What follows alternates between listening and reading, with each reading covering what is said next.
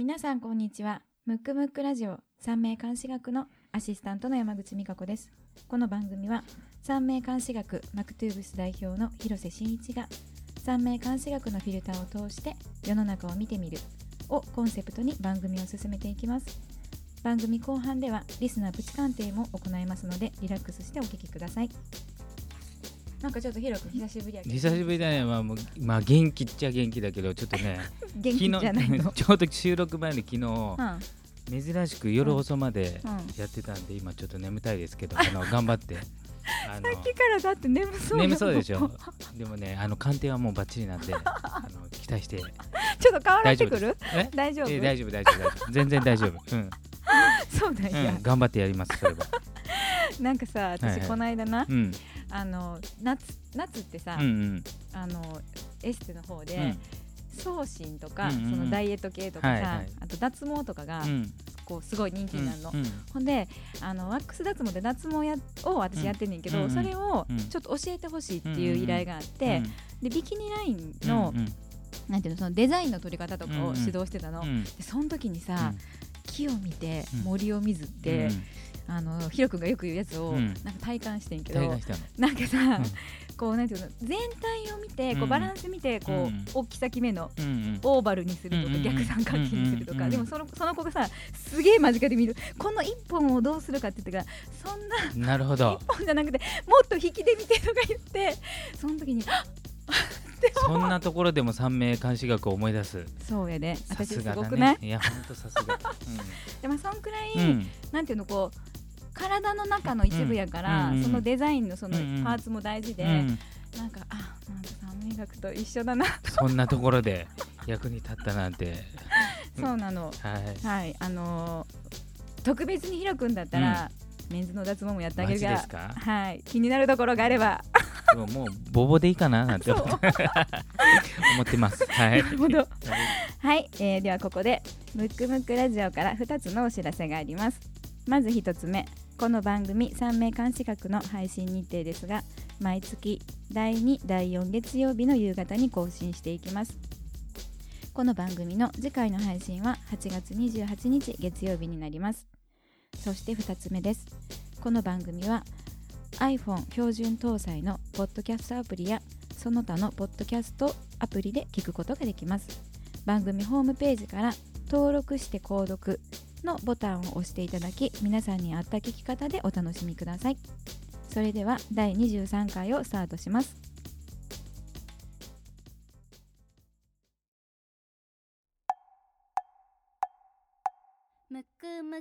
ジオだべ？むくむくラジオだべ？むくむくラジオだべ？旬な〇〇を鑑定しましょうのコーナーです。コーナー名の通りこのコーナーは旬な〇〇を鑑定します。今回は女優の有村架純さんです。おお。久々の女優ですね。あなんかちょっと久しぶりかもうんうんうん何やっけ？なんかあのグループラインで、うん。メンズたちがうん。なんかこう、まあ メンズたちというよりもね あのまああのそうそうそう。あのプロデューサーの方から今回は女優でいきましょうということでまあよよくもノリノリそうそうそう。やったな4人ぐらいの候補の中からうん。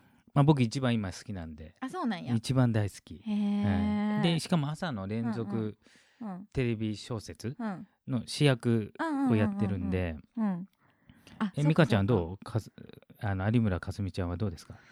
うーんなんかあんまり、うん。そのなんていうの印象がないねんけど、そのテレビそのなんていうのドラマとか見てへんから、でそのウィキペディア見て、伊丹出身やってやんか。あ関西出身やからあなんかそこで急にえ親近感感。みたいな感じ。なるほど。そうそうそう。僕はねあの、うん。テレビっ子なんで結構。でも最近はね、うん。あの、えーと NHK は出てるけど、うん。あの民間のドラマ今の来るは多分出てないんじゃないかなあそうなんや、うん。何だっけ？あのさほら星野源君のさ、はいはいはい。やったあの女の子誰だっけ？えっ、と楽器ガッキー、ねうん。ガッキーとどっちが好きなん？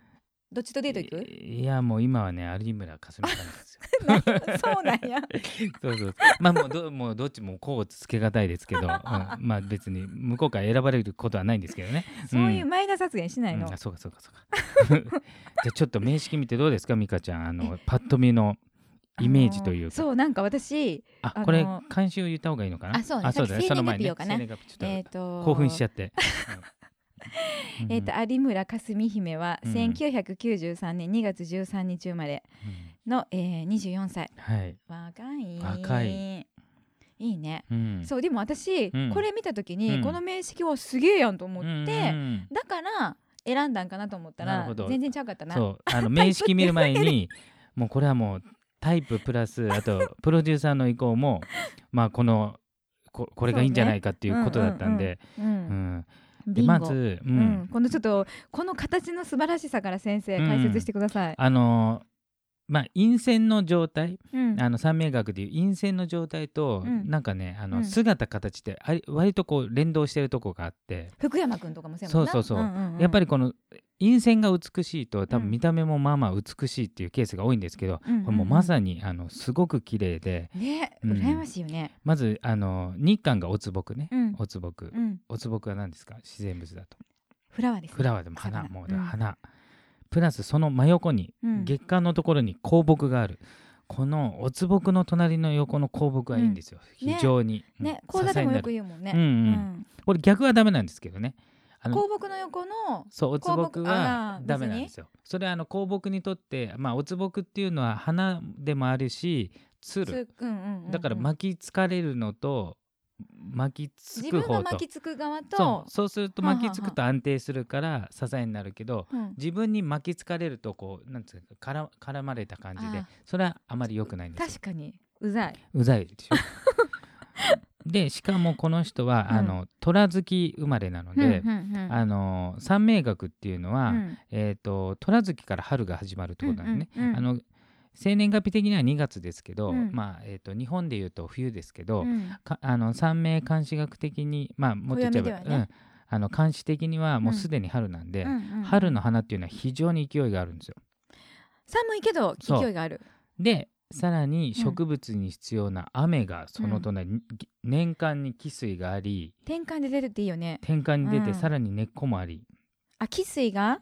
えー、と汽水が牛の中の、はい。いいね。そう。あ日誌増加の中にあるんでうん痛根っていうんですけどね、うん。こういうのは。そうするとこの汽水は強くなるんですよ。要するに雨が降ってうん。で非常にちょっと大きめの花でであとは何が必要ですか？植物えー太陽ですか？太陽。先生。しかも冬で冬じゃない春だけどまだ寒いので太陽が一番必要、で、うん。一応名式に虎の中の像館で、陛下あの、うん。太陽があるんですけど、まあこれだけでもまあ十分すごいいい形なんですけど、いいんやろ？うん、もうすごくいい。ある方が。うん。なもともともう完備されてるから。ただ、うん。東館って言って上にある方があの一番いいんですよ。この場合うん。増館なんで、うん。若干弱いけど、まあ、非常にいい生まれなんですよ。うんうんうんでうん。うん。後から回ってくる好天運と呼ばれてるのが、皇帝運ね。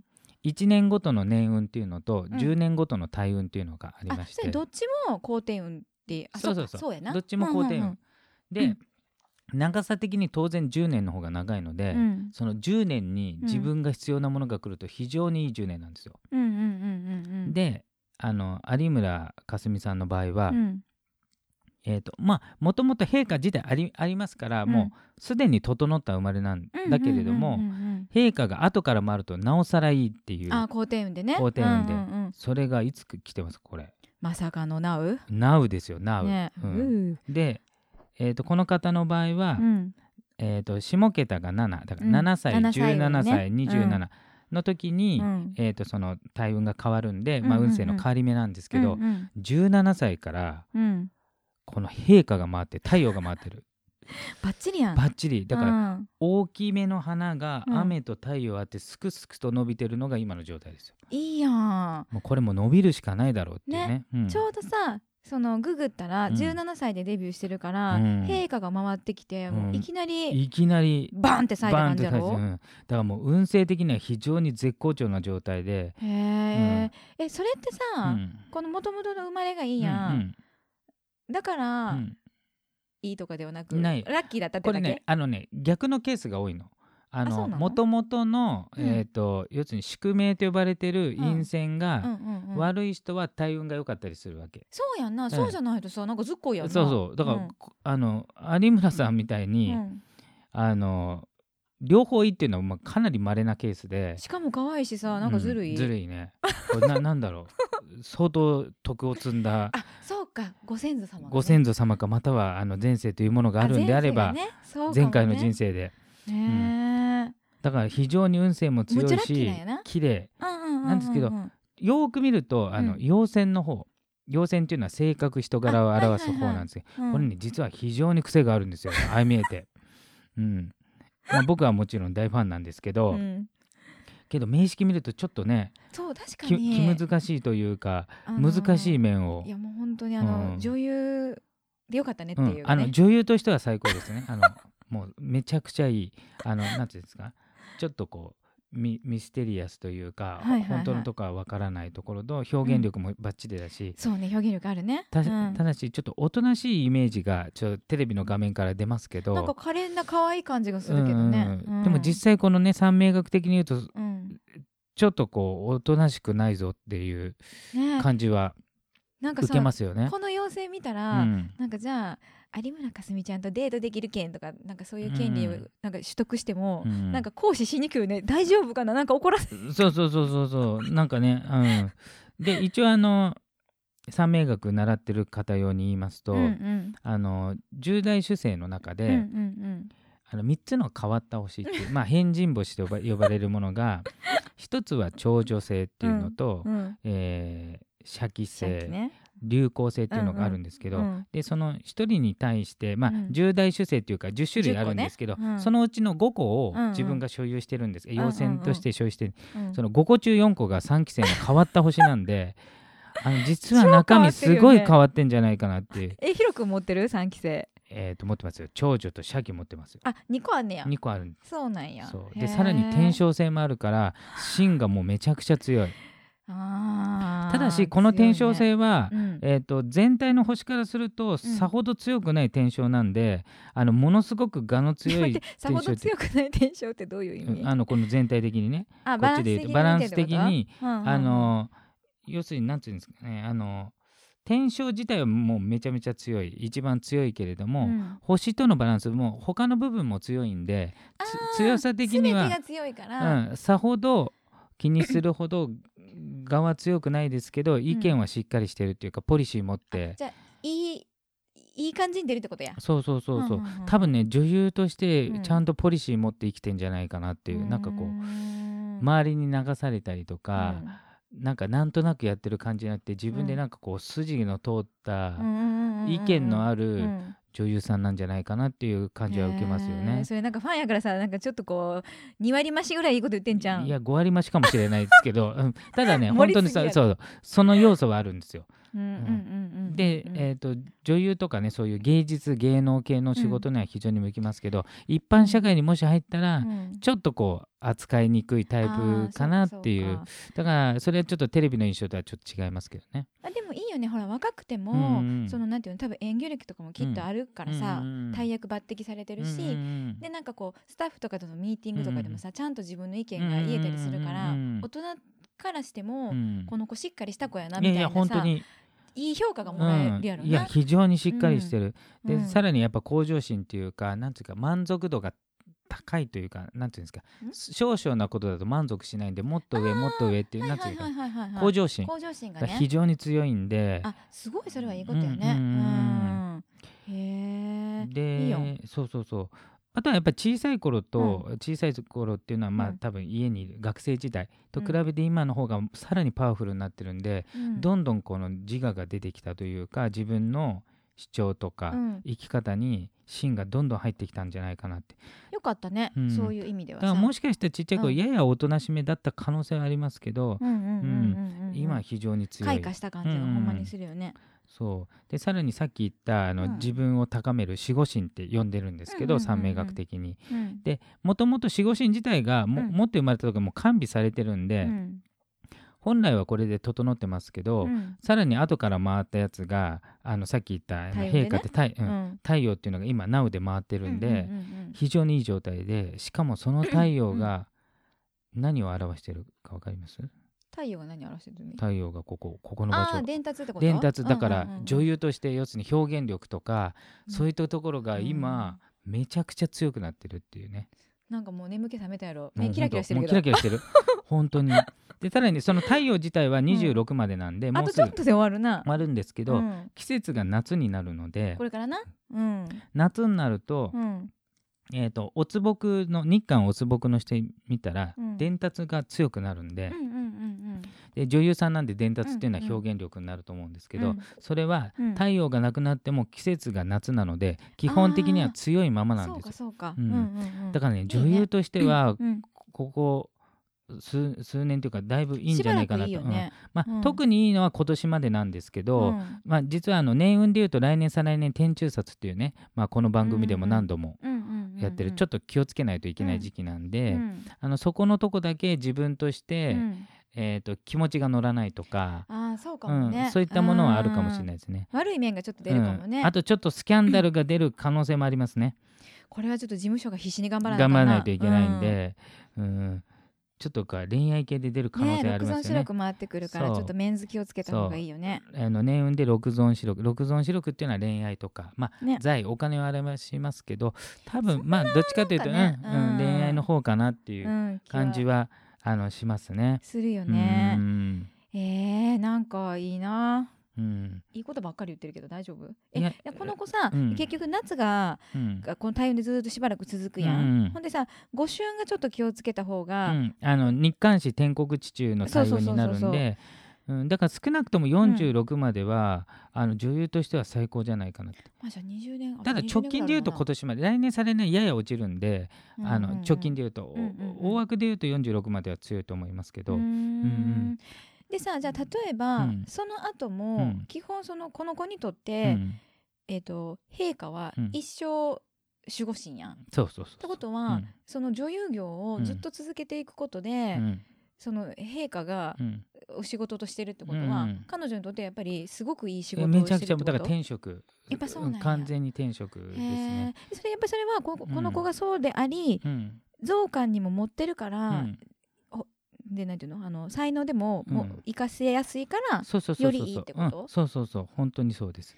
でしかも才能戦技っていうねあの、うんうんうん。えー、と三名学でいうあの、うん。才能を見るあの、うん。技法があるんですけど、うん。それも北天運の長寿性を持ってるんでこれ最も生かしやすい長女。長女っていうのは自分の表現力とか自分の意見を言うとか、うん。あの個性を出すっていう、個性乗せて自分を表現するもうん。ん。な、それが非常に得意だし、うん。出しやすいっていう人なので、その方がうん。うん女優の道を選んでるっていう、あうんうんうんうん。の場所としては最高、うんうんうんうんうんだから強いて欠陥欠陥というか あのなんていうんですかこう気をつけない気をつけないとといけない点があるとしたら、もううん結婚だけですねプライベートだけ、あそれはその、全く向かない。きつい性格してるから？えーだしやっぱり、あのなんていうんですかねえっ、とマンネリが多分あまり得意じゃないと思うんですよ。そうか。仕事でも常に向上向上を求工めてるから。場だし仕事だとうん違う役やるから一回一個リセットできるじゃない、そうんうんうん。でもやっぱ家庭になるとどっちかというとマンネリっていうか積み重ね。常にね、うん、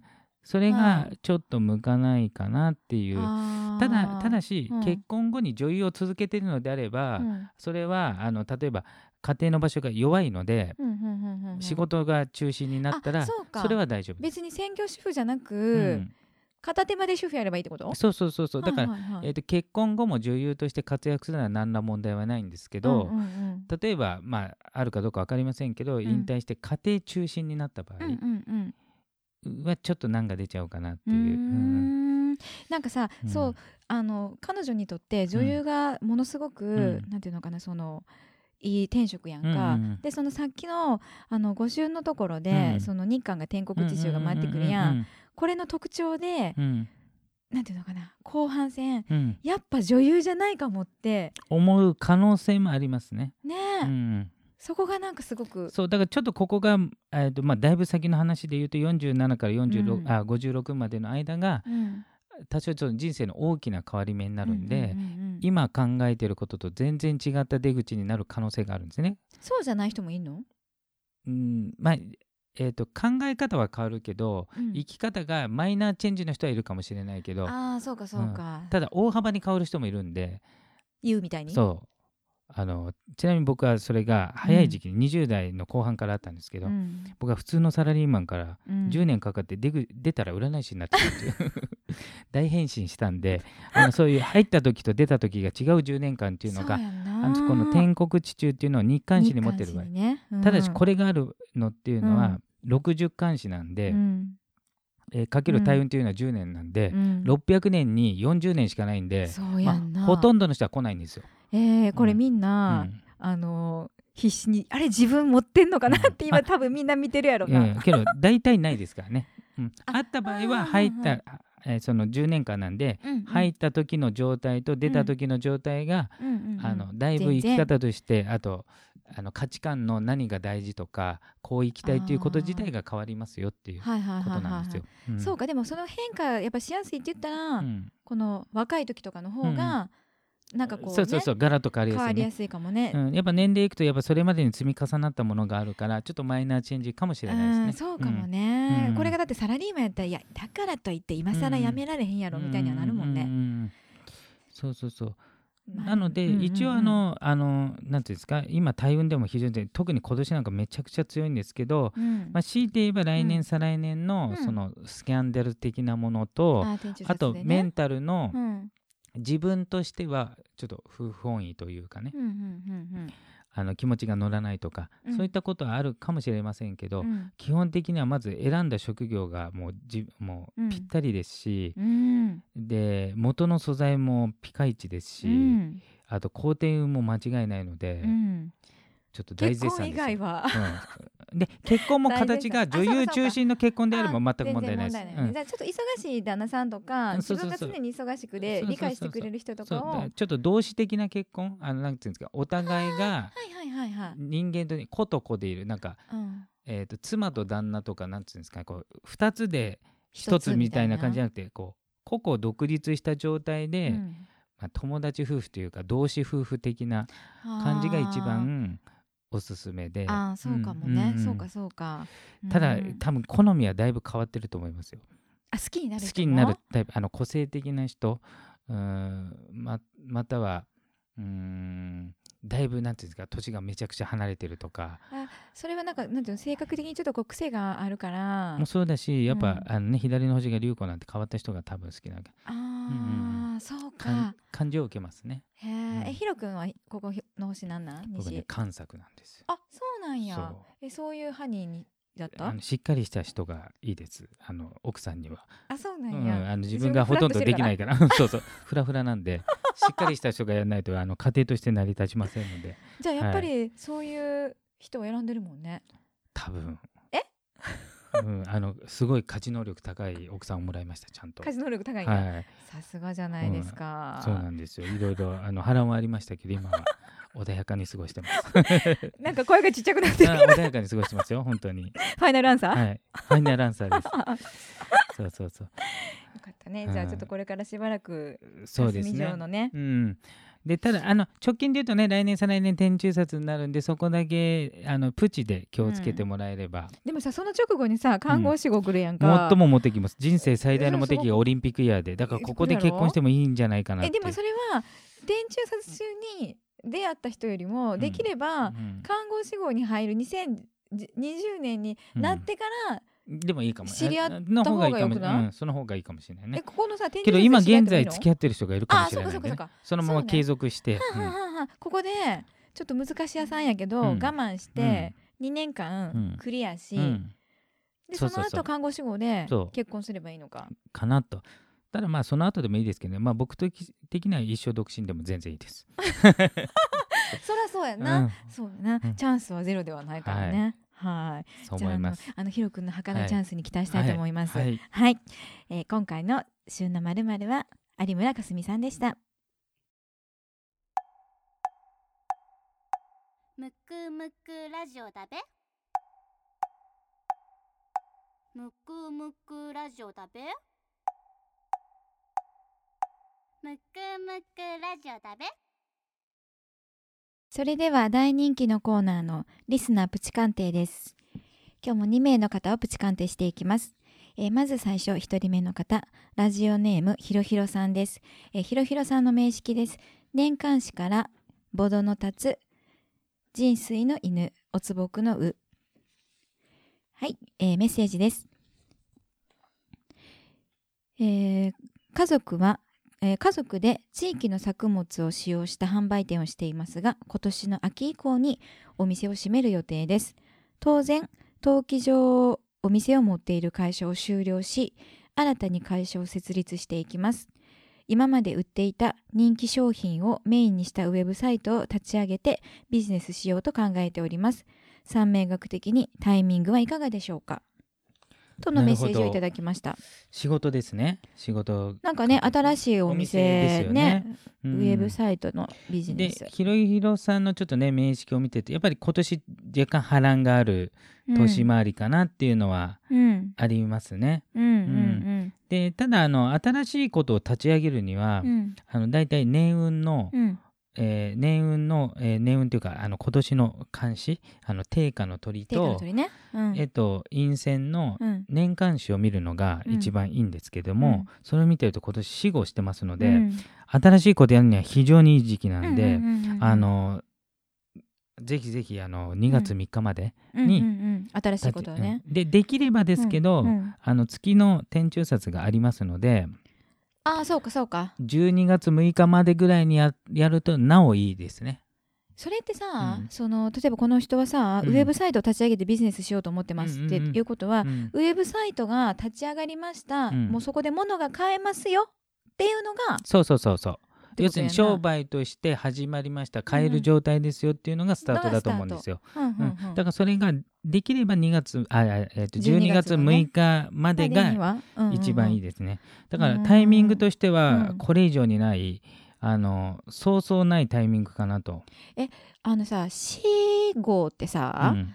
あのこうなんていうのこうドンって太くなる感じやん。半回がこう広がる感じやん、うんうん。ってことはさこの人はそのもともと自分うがん。持ってる人気商品をはい。メインに売る場所が変わるっていう感じやから、うん。うん。なんていうの？特にいいってこと？全然違うことを事業でやりますっていうんやったら、うん。なんか半回とかの方がいいんかなとか思ったりするけど、いやえっ、とねそれはもちろん広がりからすると半回の方がいいけどそうすると4年待たないといけないから、うんうんうん。要するに半回ってそうそう来ないのね。まあね、うん。確かに確かに、来ても12年のうち2回しか来ないんですよ。うんうんうんうん。でその2回のうち1回が天中札とかぶったらダメなんで、うんうんうんうん。他の要素も加味しないといけないんで、うんうんうんうんだからそうそう使えないんで、うん。そこまで待てないと思うんですよ。うんうんうんうん。そうすると,、えー、と事前の策で死後なんですけどただこの方の場合は、うん。あの地域の農産物を販売する会社で、うん。もうやることが決まってるんで、うんうんその場合は死後でその特定の分野が太くそこが、うん。そやっぱ太くなる感じなんや。そう。あのうん。半回の場合は例えば農産物売ってたのが、うん。いろんなものを売って最後はなんか総合あーなんかはいはいはい例えばアマゾンが最初本だけ売ってたのがあの全部買えるようになった、はいはいはいはいあれがイメージ的な半回。半回ね、うん。で、えー、と本屋を開きました、うん。ずーっと本屋のまま発展していくのが死後のイメージなんで、うんうんうんうんだから別に死後が悪いわけではないんですよ。む。しろいいよね。売りたいものが決まってそうそうそう。るでこの方の場合はもう地域の作物を使用したお店をやってますから、うんうんうんうん。だからこれの発展にはタイミング的にいいです。すごくいいよね。ちなみに死後も12年に1回しかないから。死後なだから結婚とかの方がで。うんうんいいっていうの、そう。あいやあだから年始関だ年始は関係ないです、うんだからタイミングとしてはいい。ただ来年はあの基本ダメなんで、ね中が回ってくるからあちょっとおすすめしないよね。来年はおすすめしないのと、うん。やっぱりえ特に、えー、とひろひろさんの場合はもともとがうん。ちょっとお金に難はあるんですよ。と言いますと、これはあの意味神っていうのになってますので、うんうん。財の場所が。うん。そうするとちょっとお金に苦労しやすいというか、うんうんうん。うんまあ、それが、えー、と場合によっては借金とか、うん。えっ、となんていうんですかね要するに、おえー、と商売っていうのはうん。物を売るだけじゃなくてお金をどう回すかとかなんかちょっとうん。うんうん別のところもうん。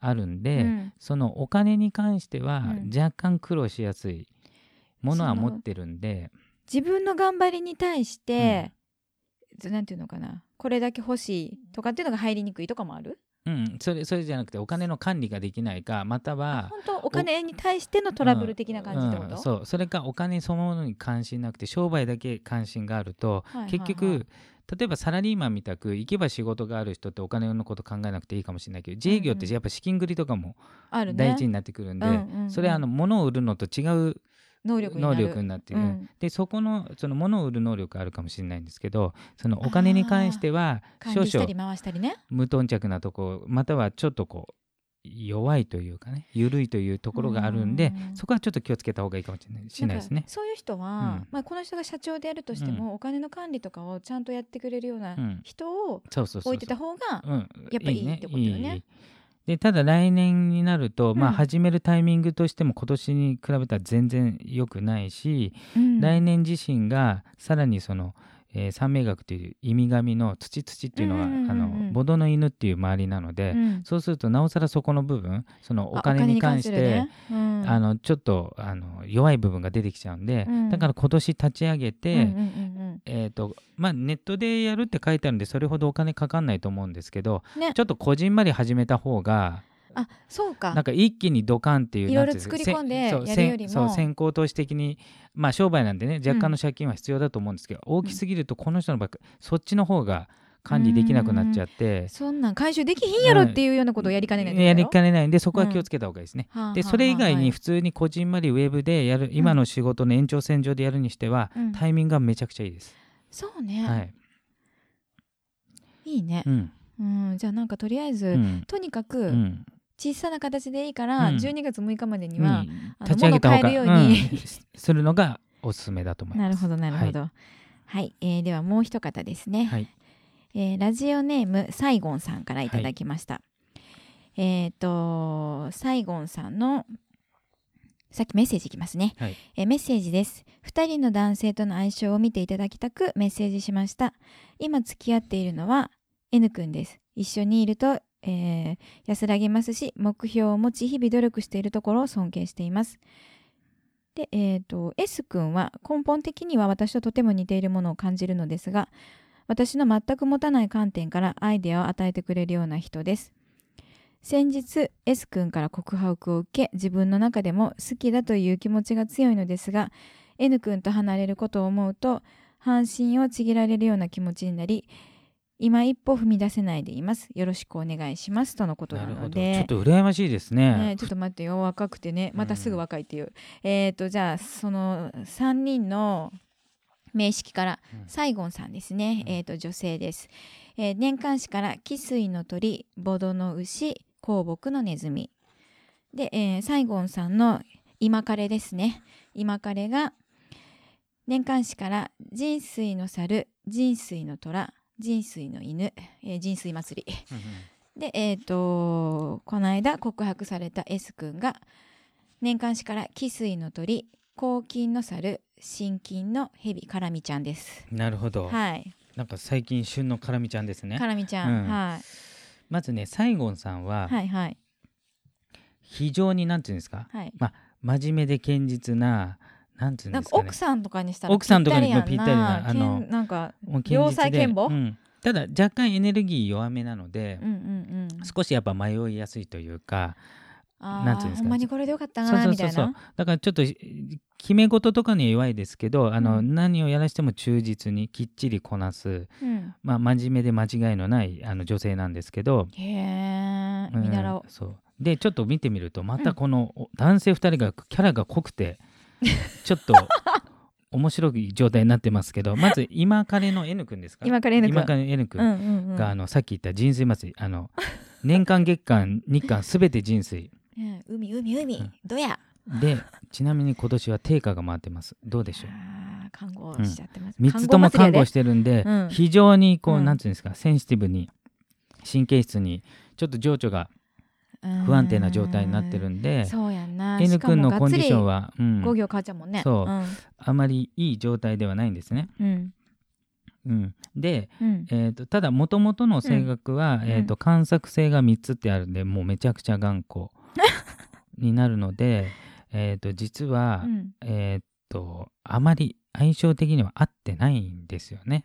うん。ん。この西郷ちゃんがうん。持ってないもんね関作ね。うん、持ってないので、うん。あのしかもこれ3つもあるとすごい頑固なんで、うん。である意味さ先ほど言ったあの西郷さんの場合は、うん。あのちょっと迷いの多い人だからこうだよって言ってくれる人自体はあの悪くはないと思うんですよ。あそうかもあねの意志がある人は悪くないと思うんですけど、ただちょっと意志が強すぎて、逆になんていうんですか俺の言うこと聞けになっちゃうと息苦しいじゃないですか。あーこう、うん。上からこう来る感じ？そうそうそうそうそう。でやっぱり関作だから特定の道をコツコツコツコツなんていうんですかね、うん。職人的にうん。あの視野が広くっていうよりもどっちかというと1個か2個のことをコツコツやっていくタイプなので、あのそういった面は多分尊敬できるとは思うんですけど、うん。まあ、長期的に西郷さんが何を求めるかにもよりますけど、うんうんうんうんまあ、例えば、うん。あの結婚とか考えるのであれば、うん。ちょっと価値観の違いが鮮明すぎるので、うん。まあ、おすすめできないかなっていうちょっとごめんなさいっていう話なんですけどね。うん、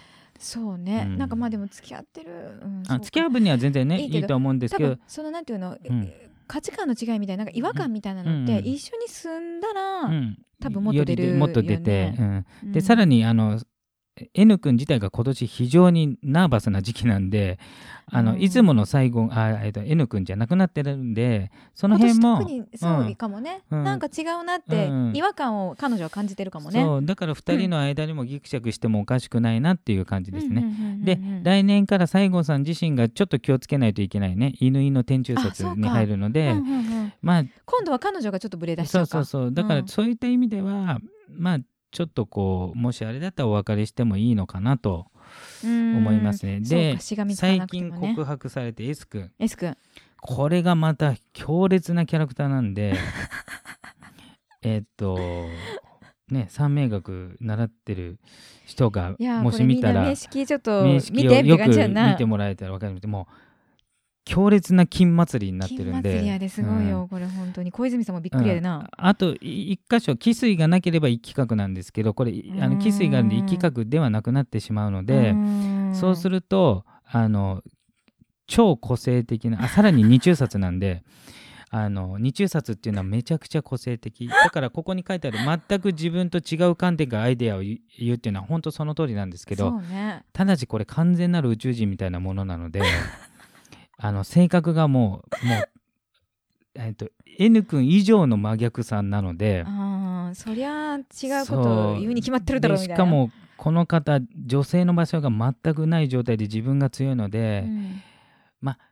うん、非常に束縛が激しいっていうか付き合ってからの自由度があまりないので、うん。僕は N 俺の言うこと聞けみたいな、うんだから僕は N 君以上にうん。この方じゃない方がいいのかなっていう。で結論僕はね、うん。西郷さん自身は、うん。あのうん。まだまだうん。若いですから、うんうんうん他の方探した方がいいんじゃないかな。ちょっとねリスナーからってね2人出されてそうやな。2人ダメっていうのもなんか嫌ですけど、まあでもさ、こうん。そうそうやな。女子の私から見ても、うん。いやちょっとあんまりどうよって思う。でも相性以前の問題にな。そうそうそうし、うん。強いて言えば N 君の方がいい。です S 君あは絶対に二者択一だったらね、えー S 君は全然絶対おすすめしませんねだってさ僕救いがさ、うん。共通監視がないとかってさ、はうん。言ってたもんな。あ打ち合わせの段階でね、う。ん、別れられるとかそうそうそう。だから多分まあイメージですよ。ぶ僕全然知らないので、うん。あれですけどどうする知り合いやったら。あの S 君がぐいぐい来たんだと思うんですよ。まあ、もともとエネルギーちなみに S 君さらに今天中殺中ですからもうぐいぐいぐいぐい来て、うん。でもともと面識に女性の場所がないので、うんうんうん。欲しいまあね欲しいですね、うん。だから砂漠に水状態でう、ん。で彼女が水なんで、うんうんうん。まあ、どうしても手に入れたいところで多分おぐいぐい来たんですよ。うん。でやっぱり女性って押されると弱いじゃないですか。うん。けどそのじゃあお押してるうちはいいんですけどじゃあうん。実際付き合いましたって言った時の、うん。多分束縛とか自由度とかそういうのを考えると、うん。ちょっとおすすめしないんでいや怖い。でもし本当言うと別の方をうん。探されるのがいいんですけど、まあうんどっちかって言われたら N 君の方がいい。い今彼の方がいいです。そどっのちかって言われたら。あの、はい。相性をうん。見てほしくて、はい、今一歩踏み出せないってことは、はい。踏み出さないでってことやな。そうそうそうそうの方がいいいです。いやうん。そうやで。ちょっと身の危険を感じるよね、うん。あそこまでいっちゃうえだって怖くない？ああそうですね。うん。うん、えー、なんかな感じがします。うん。そうななんかうん。知らん人やったらなんかこうサクッとそうですね。言っちゃうよね。うん。最後最後さあの気にせずもういあの新しい方を探しつつまたあの懲りずにこのラジオ聞いてもらえたらいいなと思います。うん。だって若いからさ、はい。い、っぱい付き合った方がいいよ。はい。はい、大人の意見な。はい。はい、はい。えーこのような形でプチ鑑定を行っております。全員を鑑定することはできませんが我こそはという方は番組ホームページにあるリスナープチ鑑定専用フォームからどしどしお申し込みください。お待ちしております。むくむくラジオだべ。むくむくラジオだべ。むくむくラジオだべ。